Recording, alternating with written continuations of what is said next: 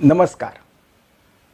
महाराष्ट्र राज्य स्थापनेला साठ वर्ष पूर्ण होत आहेत आणि महाराष्ट्र परिचय केंद्र त्याचा हिरक महोत्सव संपन्न होतो आहे त्यानिमित्तानं महाराष्ट्र शासनाच्या महाराष्ट्र परिचय केंद्राच्या वतीनं महाराष्ट्र हिरक महोत्सव व्याख्यानमालेचं आयोजन केलेलं आहे. आणि त्या व्याख्यानमालेमध्ये आज मी आपल्याशी संवाद साधणार आहे. मी रामचंद्र देखणे आपल्याशी संवाद साधणार आहे. माझा विषय आहे पंढरपूरची वारी स्वरूप आणि परंपरा. जयाचे नि आठवे शब्दसृष्टी अंगवे सारस्वता घवे जिव्हे सिये. नमो ज्ञानेश्वरा निष्कलंका जयाची गीतेची वाचिता टीका ज्ञान होय लोका अतिभाविका ग्रंथार्थिया. महाराष्ट्राच्या दैदिप्यमान संतांच्या परंपरेतील कैवल्य साम्राज्य चक्रवर्ती संतश्रेष्ठ ज्ञानेश्वर माऊली जगद्गुरू तुकाराम महाराज नामदेव राय नाथ महाराज समर्थ रामदास राष्ट्रसंत तुकडोजी महाराज गाडगे बाबा आदी सकल संत परंपरेला विनम्र वंदन करून ज्यांनी ही संतांची जीवनमूल्य समाजाच्या अंतरंगापर्यंत नेऊन पोचविली आणि खऱ्या अर्थानं जनजागरण आणि प्रबोधन घडवलं. अशा कीर्तनकारांना प्रवचनकारांना भराड्यांना गोंधळ्यांना वासुदेवांना कडकलक्ष्म्यांना पांगळ्यांना पिंगळ्यांना आंधळ्यांना शाहिरांना दांगटांना वारकऱ्यांना महाराष्ट्राच्या लोकसंस्कृतीच्या सगळ्या उपासकांना आणि ऑनलाईन पद्धतीनं हे व्याख्यान ऐकणाऱ्या सर्व रसिक श्रोत्यांना सर्वात प्रथम माझे विनम्र अभिवादन. पंढरपूरचा वारी सोहळा. खरं म्हणजे आषाढाचा महिना आला की मला माऊलींची एक ओवी आठवते. सुवाये मेघ सावरे जैसा चंद्रे सिंधू भरे की मातला रसू आदरे श्रोतयाचिनी आकाशामध्ये ढग दाटून येतात. पाऊस काही पडत नाही मग कुठेतरी वारा येतो. त्या सगळ्या ढगांना एकत्र करतो आणि भरपूर पाऊस पडतो. तसं ज्येष्ठाच्या उत्तरार्धातच गावोगावातून वारकऱ्यांच्या रूपामध्ये ढग सगळे जमायला लागतात.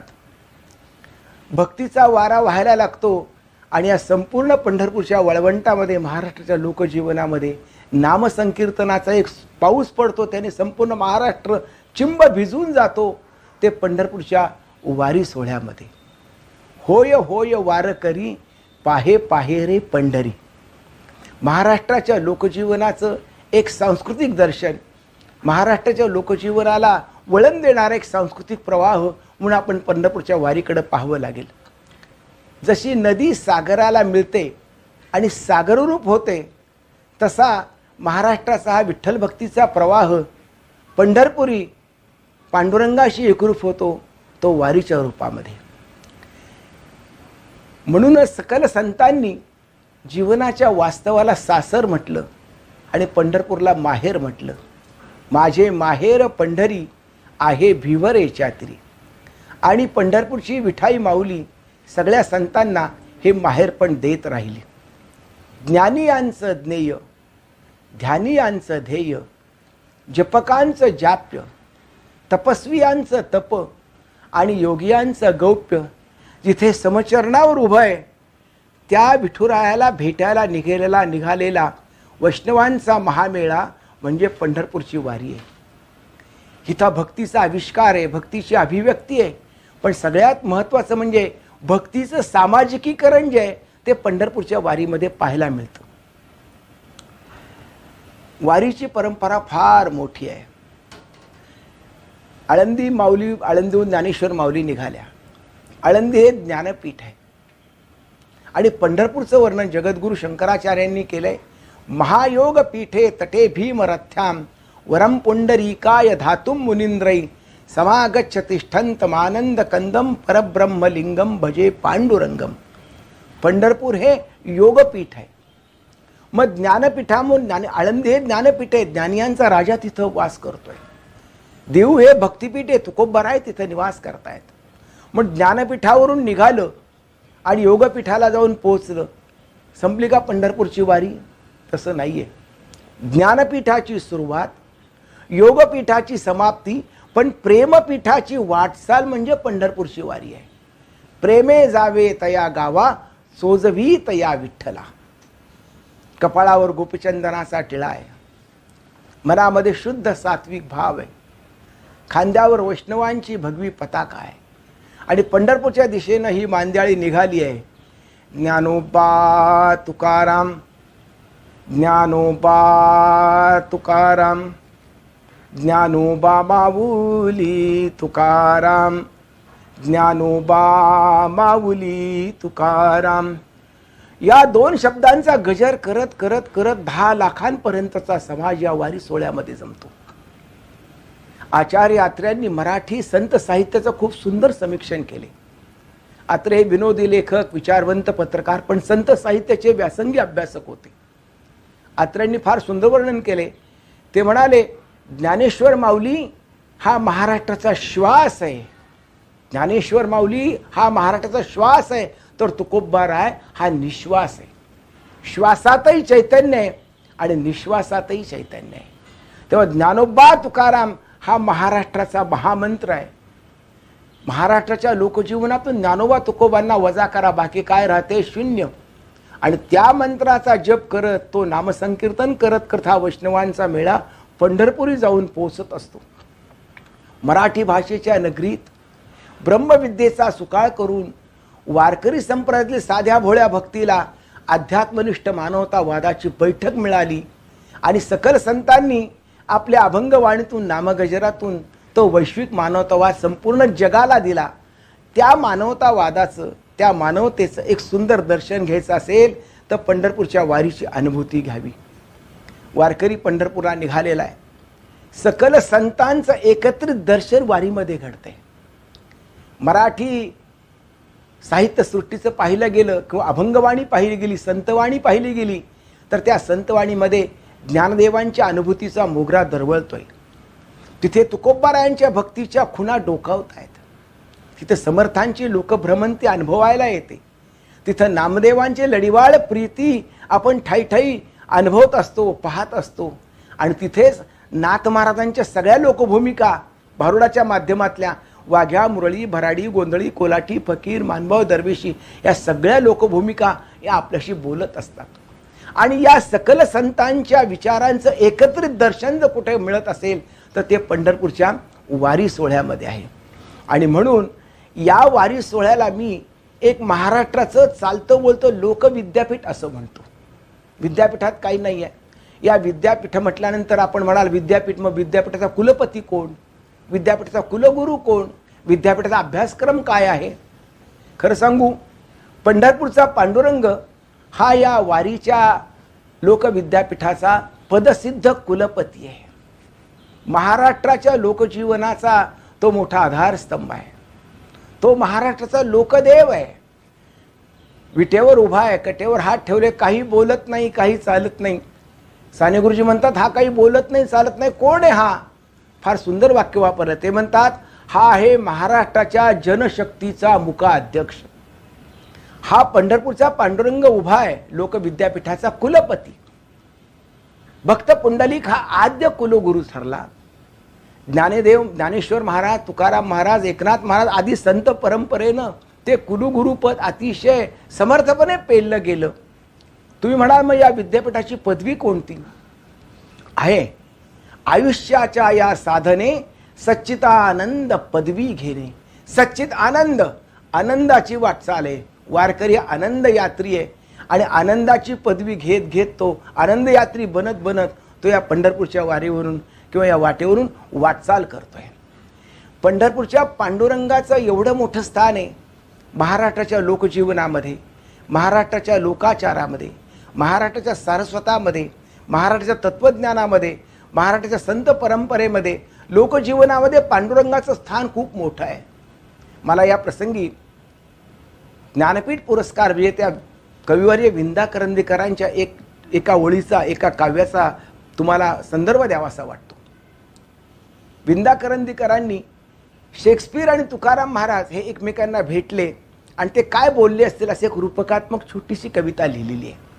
फार सुंदर कविता आहे. शेक्सपियर हा शब्द सूर्य आहे. तुकोबाराही शब्द सूर्य आहे दोघांचाही कालखंड थोडासा सारखाच आहे. ज्यावेळेला तुकोबारा आणि शेक्सपियर एकमेकांना भेटतात तेव्हा नेमका काय संवाद झाला असेल? त्यावेळेला फार सुंदर संवाद आहे. मी त्यातल्या दोन तीनच ओळी आपल्याला उद्धृत करतो. तुकयाचे भेटी शेक्सपियर आला. तुकयाचे भेटी शेक्सपियर आला तो सोहळा झाला दुकानात.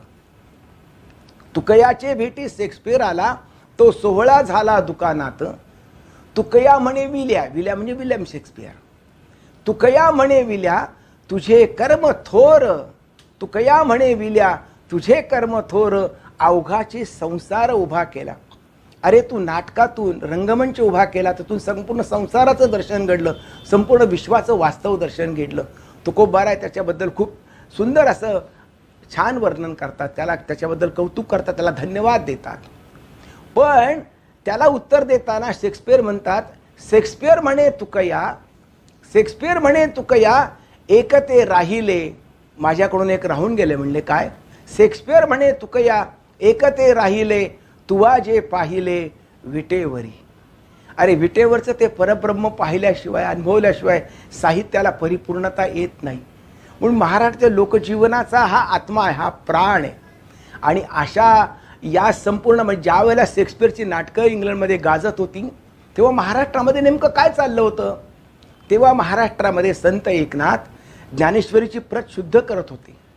तेव्हा महाराष्ट्रामध्ये संत एकनाथ अंगणांगणामध्ये वाघ्या मुरळी भराडी गोंधळी कोलाटी फकीर मानवा दरवशी या सगळ्या लोक भूमिकांना घेऊन अंगणा अंगणामध्ये एक थिएटर उभं करत होते रंगमंच उभा करत होते. त्यामुळे ह्या सगळ्या लोकरंगमंचाचं या सगळ्या लोकविद्यापीठाचं जर दर्शन घ्यायचं असेल तर पंढरपूरच्या वारीला जायलाच पाहिजे. म्हणजे अद्वैताची अनुभूती किंवा अद्वैताचं चिंतन तत्व व्यक्त करतात पण अद्वैताची अनुभूती मात्र वारकरी घेतात. वारीची परंपरा ही एक हजार वर्षाची पण त्या काळामध्ये ज्ञानेश्वर महाराजांच्या वडिलांनी पंढरपूरच्या वारी केल्याचे संदर्भ आपल्याला मिळतात.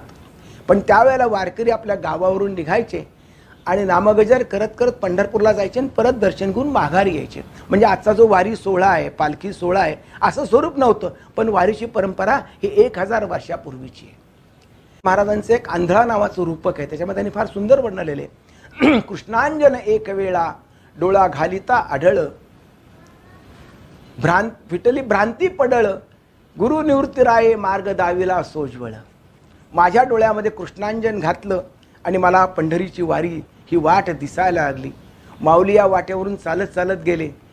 आनंदाने भारावून गेले आणि म्हणाले अवघाची संसार सुखाचा करीन. आनंदे भरीन तिन्ही लोक. जाईन गे माये तया पंढरपुरा. भेटेन माहेरा आपुलिया. ही वाट किती आनंददायी आहे. मनुष्याराम सहस्रेशू कशित यतती सिद्ध आहे among the thousands of men one per have become a perfect and rare is the person who knows be in truth ज्याला या ज्याला खऱ्या अर्थाने खऱ्या परमात्म्याचं दर्शन घड पाहिजे असेल ज्याला लोकातला परमेश्वर भेटवायचा असेल ज्याला माणसातला देव समजून घ्यायचा असेल त्याने पंढरपूरच्या वारीला यावं. आणि म्हणून ही परंपरा एक हजार वर्षापूर्वीची आहे. मग दिंडीची परंपरा आली दिंडीच्या परंपरा ही पहिल्यांदा माऊली सोहळ्याच्या निमित्त ज्ञानेश्वर महाराजांच्या समाधी सोहळ्याला नामदेवरायांच्या अध्यक्षतेखाली पहिली दिंडी पंढरपुराहून आळंदीला आली आहे. अनेक संत मंडळी त्या दिंडीमध्ये सहभागी झालेत. म्हणजे आपण दिंडी घेऊन पंढरपूरला पांडुरंगाच्या गावी जातो संतांच्या पालख्या घेऊन पांडुरंगाच्या गावी जातो संतांची दिंडी घेऊन पांडुरंगाच्या गावी जातो. पण पहिली दिंडी पांडुरंगाच्या गावावरून संतांच्या गावी आलेली आहे. हे एक हा एक वेगळा संदर्भ आहे वेगळा एक हे आहे. आणि मग त्यानंतर ज्ञानेश्वर महाराजांनी वारी केल्याच्या संदर्भ आहे तुकोबरायांच्या घरात तर बेचाळीस पिढ्या विठ्ठल भक्तीची परंपरा होती. स्वतः तुकाराम महाराज ज्ञानेश्वर माऊलींच्या पादुका गळ्यामध्ये घालायचे आळंदीला यायचे पादुका गळ्यात बांधायचे आणि नामगजर करत करत टाळकऱ्यांच्या सह संकीर्तन करत करत पंढरपूरला जायचे. पंढरपूरला गेल्यानंतर टाळकऱ्यांचं संकीर्तन व्हायचं. आनंद तिथला म्हणून तुकोबारायांनी वर्णन केले. आनंद तेथीचा मुकया शिवाचा बहिरे ऐकती कानी रे. आंधळ्याशी डोळे पांगुळ्याशी पाय तुका म्हणे वृद्ध होती तरणे रे. नाचत नाचत जाई रे पंढरी विठ्ठल रखुमाई पाहू रे. हा एक अद्वैताचा आनंद आहे. हा एक अध्यात्माचा आनंद आहे. हा एक लोकजीवनाचा आनंद आहे. हा भक्ती तत्वाचा आनंद आहे. आणि मग तुकोबारायांच्या नंतर त्यांच्या बंधूंनी कायदोस ही परंपरा चालवली. पण या पालखी सोहळ्याला खऱ्या अर्थानं किंवा या वारी सोहळ्याला खऱ्या अर्थानं पालखी सोहळ्याचं जर रूपांतर किंवा त्याचं स्वरूप कोणी दिलं असेल तर ते तुकाराम महाराजांचे चिरंजीव नारायण बाबा. नारायण बाबांनी त्याला पालखी सोहळ्याचं रूप दिलं पालखी तयार केली. त्या पालखीमध्ये तुकोबारायांच्या पादुका ठेवायच्या ती पालखी देहूवरून परत आळंदीला आणायची. तिथे माऊलींच्या पादुका ठेवायच्या आणि दोन्हींच्या पादुका म्हणजे संयुक्तपणे हा पालखी सोहळा हा नारायण बाबांनी सुरू केला. ज्ञानोबा तुकाराम असा जय जयकार करीत असा नामगजर करत करत ही पालखी पंढरपूरला जाऊन पोचायची तिथे प्रल्हाद महाराज त्यांना भेटायला भेटीला यायचे आणि मग तिथे या नामगजराचा आणखीन मोठा उल्लेख व्हायचा.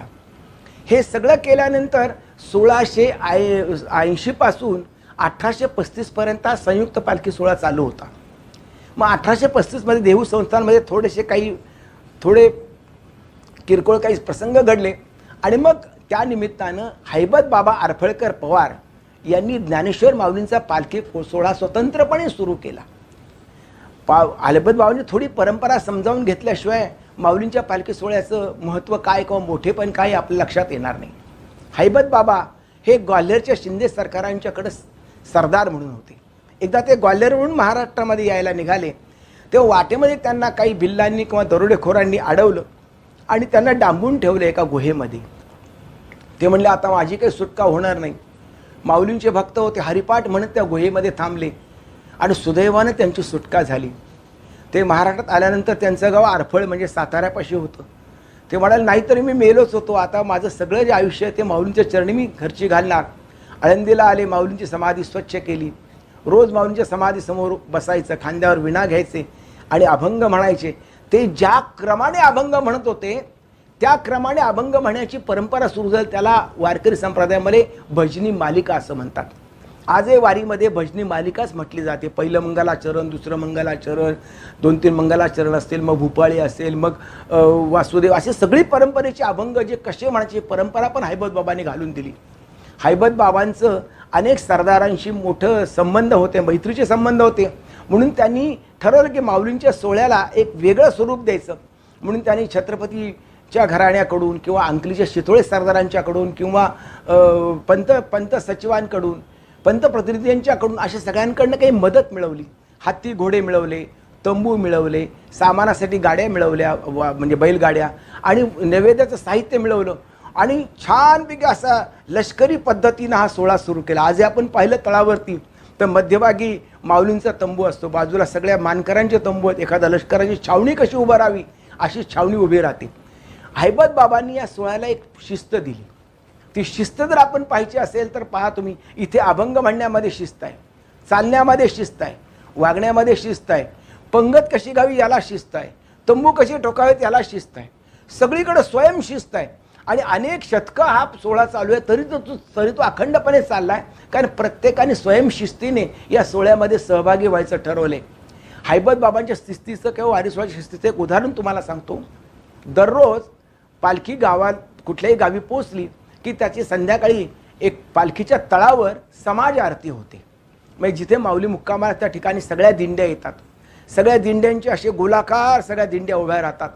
सगळे पताकाधारी पताकाधारी पताकाधारी असतात. सगळे विणेकरी विणेकरी विणेकरी उभे राहतात. सगळे मृदुंगवादक उभे राहतात. म्हणजे हजारो पताका लाखो टाळ टाळकरी आणि जवळजवळ श- हा म्हणजे शे- शेकडोनी मृदुंगवादक असे त्या गोलाकार उभे राहतात. आणि त्यावेळेला त्यांचे ज्ञानोबा तुकोबांचा गजर चाललेला असतो. शंभरा शेकडो मृदुंग एकाच वेळेला एकच ठेका वाजवत असतात. लाखो लोकांच्या मुखातून एकाच प्रकारचा नामगजर येत असतो आणि पताका एकाच लेत नाचत असतात. त्यावेळेला हा सगळा अनुभूती जी येते ना यालाच नाद ब्रह्म असं म्हणतात. काय अनुभूती असते? डोळ्यात साठवून ठेवावं असा तो प्रसंग असतो रोजचा. लोक त्या समाजार्थीसाठी नुसत्या असे आतुर झालेले असतात. आणि आणि एवढा सगळा गजर चालू असताना क्षणार्धात चोपदारांचा चोप वर जातो आणि क्षणार्धात सगळा आवाज बंद होतो. कारण शिस्त आहे. सगळेजण पाहत असतात चोपदाराच्या चोपाकडं. क्षणात आवाज संपतो. लष्करीची जशी एखादा आदेश व्हावा आणि थांबावं तसं सगळं थांबलं जातं. म्हणून मला असं वाटतं हा संपूर्ण शिस्तीचा सोहळा आहे. स्वयंशिस्तीचा सोहळा आहे. आणि हैबत बाबा हे लष्करामध्ये होते. म्हणून मी वारी सोहळा नेहमी म्हणतो. वारी सोहळा म्हणजे लष्करी शिस्तीचा आध्यात्मिक आविष्कार आहे. ज्ञानेश्वर महा महाराष्ट्रामध्ये खूप दिंड्या आहेत. अनेक दिंड्या. म्हणजे गावोगावून दिंड्या येतात. त्या सगळ्या दिंड्या संतांच्या पालखीमध्ये एकत्र येतात. तो पालखी सोहळा होतो. आणि अनेक पालखी सोहळे एकत्र आले की जो मोठा सोहळा होतो त्याला वारी सोहळा असं म्हणतात. महाराष्ट्रामध्ये किती संतांच्या म्हणजे वारी परंपरा स्वरूप आणि आविष्कार नावाचा माझा एक मोठा ग्रंथ आहे प्रबंध आहे तो.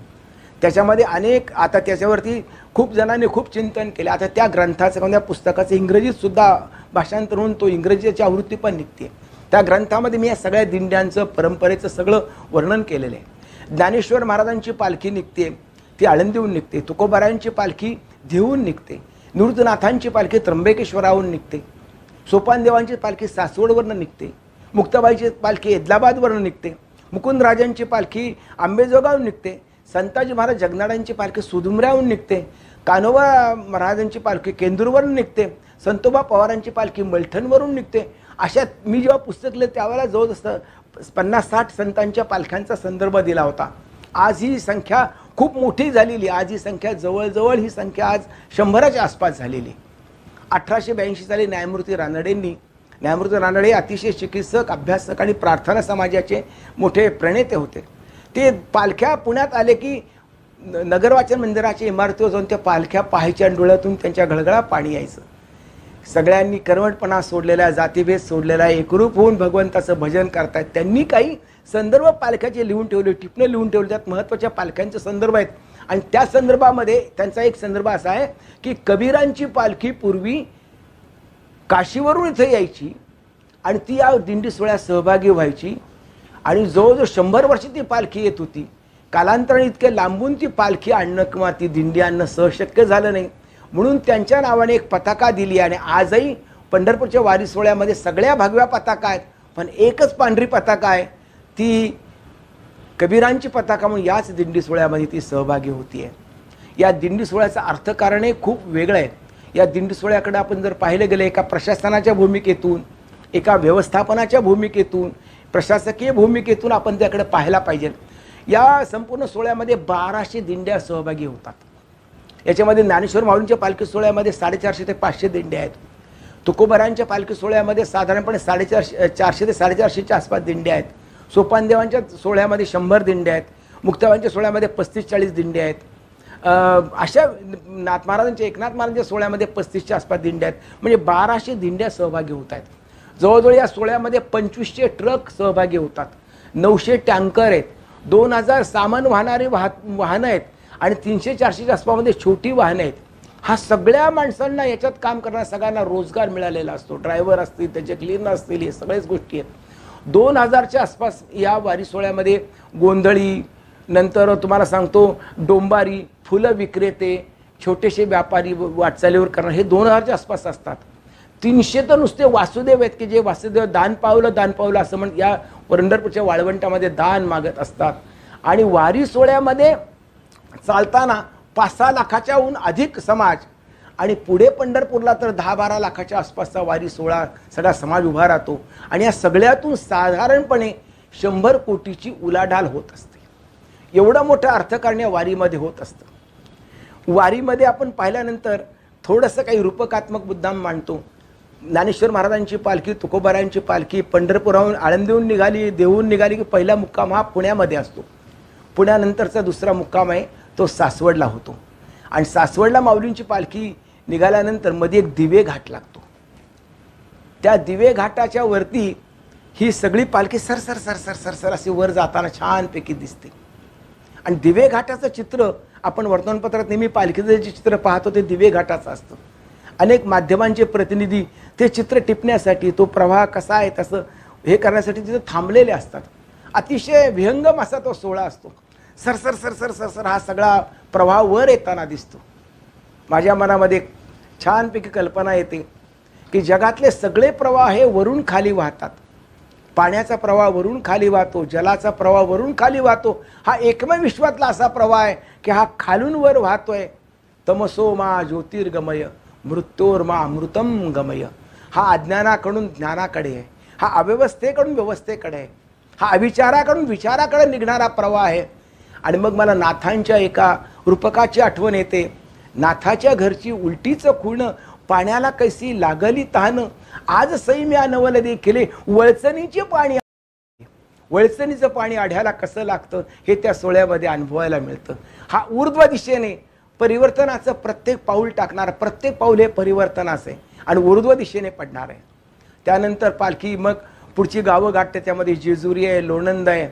त्याच्यानंतर पुढे जसा असा पालखी सोहळा पुढे जातो तसं या पालखी सोहळ्यामध्ये रिंगणं होतात. आणि ते माऊलींच्या पालखी सोहळ्यामध्ये तीन उभी रिंगणं आणि तीन गोल रिंगणं आहेत. तुकोबारांच्या पालखी सोहळ्यामध्ये तीन उभी रिंगणं आणि तीन गोल रिंगणं होतात.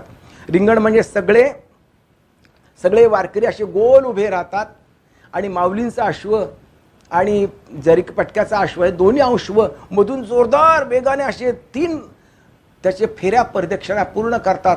इतक्या वेगाने धावतात की लष्कराचं एखाद्या छावणीमध्ये किंवा लष्कराचा घोडा ज्या वेगाने धावतो त्या वेगाने ते धावत असतात. आणि मग ते ती ती तीन प्रदक्षिणा करून माऊलींना अभिवादन करतात. आणि मग त्या रिंगणामध्ये सगळे खेळ होतात. त्या खेळामध्ये हुतुतू असतो त्यामध्ये आमाम हामामा असतो त्यामध्ये एकीबिकी असते त्यामध्ये फुगडी असते. मला असं वाटतं एका बिंदूपासून निघून पुन्हा असा वसा घालून त्या बिंदूला येऊन मिळालं की गोलाकार रिंगण पूर्ण होतं. तसं आपल्या जीवरूप अवस्थेकडून निघायचं आणि व्यापक शिवरूप अवस्थेला वळसा मारायचं आणि पुन्हा जीवरूप अवस्थेला येऊन मिळालं की जीवनाचं रिंगण पूर्ण होतं. आणि मग त्या रिंगणामध्ये जीवनाचे सगळे खेळ खेळायचे असतात. संतांनी खऱ्या अर्थाने भक्तीला आणि परमार्थाला खूप सोपं केलं. तेने जन केला खेळी आरे. म्हणजे पंढर म्हणून मला असं वाटतं पंढरपूरचा वारी सोहळा म्हणजे संतांचा बहुरूपी संत खेळ आहे. या खेळामध्ये आनंद आहे या खेळामध्ये संगीत आहे या खेळामध्ये नृत्य आहे या खेळामध्ये नाट्य आहे या खेळामध्ये संगीत आहे. मग पुढे भारुडं रंगतात. त्याच वाटचालीमध्ये थोडीशी तिथल्या तिथं थोडीशी वेशभूषा करून थोडीशी केशभूषा करून थोडीशी रंगभूषा करून तिथे सुंदर भारुडं होतात. ही भारुडं खूप मनोरंजन करतात. त्यामध्ये वासुदेव आहे गोंधळी आहे वाघ्या मुरळी आहेत मुका आहे अशी सगळी भारुडं नाथांचं प्रबोधन करत करत ही संपूर्ण पालखी पंढरपूरला येऊन पोचते आणि ज्याची भेट घ्यायची असते तो पंढरीचा पांडुरंग या संतांच्या भेटीसाठी आतूर झालेला आहे. भेटी लागी जीवा लागलीसे असं त्यालाही आस लागलेली असते. तो पांडुरंग भेटीसाठी येत असतो. मला असं वाटतं ज्ञान ध्यान आणि समाधान याचं एकत्रीकरण म्हणजे पंढरपूरची वारी आहे. एकांत आणि लोकांत यात घडलेला वेदांत म्हणजे पंढरपूरची वारी आहे. पांडुरंगासमोर उभा राहतो. पांडुरंग ही ज्ञानमूर्ती आहे. पांडुरंग खरं सांगितलं पांडुरंग ही तत् म्हणजे आपण दर्शन स्वरूपाने पाहिलं तर ती योगमूर्ती आहे. तत्वचिंतनेने पाहिलं तर ज्ञानमूर्ती आहे. आणि भक्तीच्या रूपात पाहिलं तर भगवत मूर्ती आहे. आणि पांडुरंगासमोर जेव्हा तो उभा राहतो तेव्हा तुझं पाहता सामोरी दृष्टीनं फिरे माघारी माझे चित्त तुझे पाया मिठी पडली पंढरी राया. त्या अद्वय आनंदाची पूर्तता होते पांडुरंगाच्या दर्शनामध्ये. खरं सांगायचं तर हा संपूर्ण पालखी सोहळा पाहिल्यानंतर महाराष्ट्राच्या जनविश्वाचं किती आनंददायी दर्शन आपल्याला अनुभवायला मिळतं हे अनुभव घेतल्याशिवाय समजणार नाही. महाराष्ट्राचा हा वारी सोहळा अनुभवताना मला ज्ञानेश्वर माऊलींची एक ओवी आठवते. अंगाचेनी सुंदरपणे लेनिया अंगचे होय लेणे तेथ अलंकारिले कवन कवणे निर्वचेना. अर्थ असा आहे एखादी सौंदर्यवती स्त्री आहे तिने अंगावर दागिने घातलेत. तिला असं वाटतं माझ्यामुळेच दागिने नटलेत. आणि दागिन्यांना वाटतं की माझ्यामुळे ते सुंदर दिसते. इथे कुणी कुणाला नटवलं कुणी कुणाला अंगीकारलंय समजत नाही. तसं पांडुरंगाच्या भक्तिप्रेमाने वारकरी नटला. का वारकऱ्यांच्या भावदर्शनाने पांडुरंग नटला? पण खरं सांगू का या दोघांच्यामुळे भार महाराष्ट्राचं जनविश्व मात्र नटून निघालेलं आहे. आणि शेवटी हा वारकरी पांडुरंगासमोर उभा राहतो आणि एवढंच मागतो हेची व्हावी माझी आस हेची व्हावी माझी आस जन्मोजन्मी तुझा दास. पांडुरंगा काही करू नकोस पुढल्या वर्षी फक्त वारी घडू दे. हेची व्हावी माझी आस महाराष्ट्राचा केवढा सुंदर जनप्रवाह आहे भक्तीचं केवढं सुंदर व्यासपीठ आहे सामाजिक समतेचं किती सुंदर दर्शन आहे आणि सगळ्या सगळ्या मानवी जीवनांचं भावदर्शन एकवटलेलं असं एक एक सुंदर असं मंच म्हणून आपण त्याकडे पाहूया. हेची व्हावी माझी आस जन्मोजन्मी तुझा दास. पंढरीचा वार करी वारी चुको ने दोहारी. संत संग सर्व काळ अखंड प्रेमाचा कल्लोळ. चंद्रभागे स्नान तुका मागे हे चिदान. पंढरीचा वार करी वारी चुको ने दोहारी.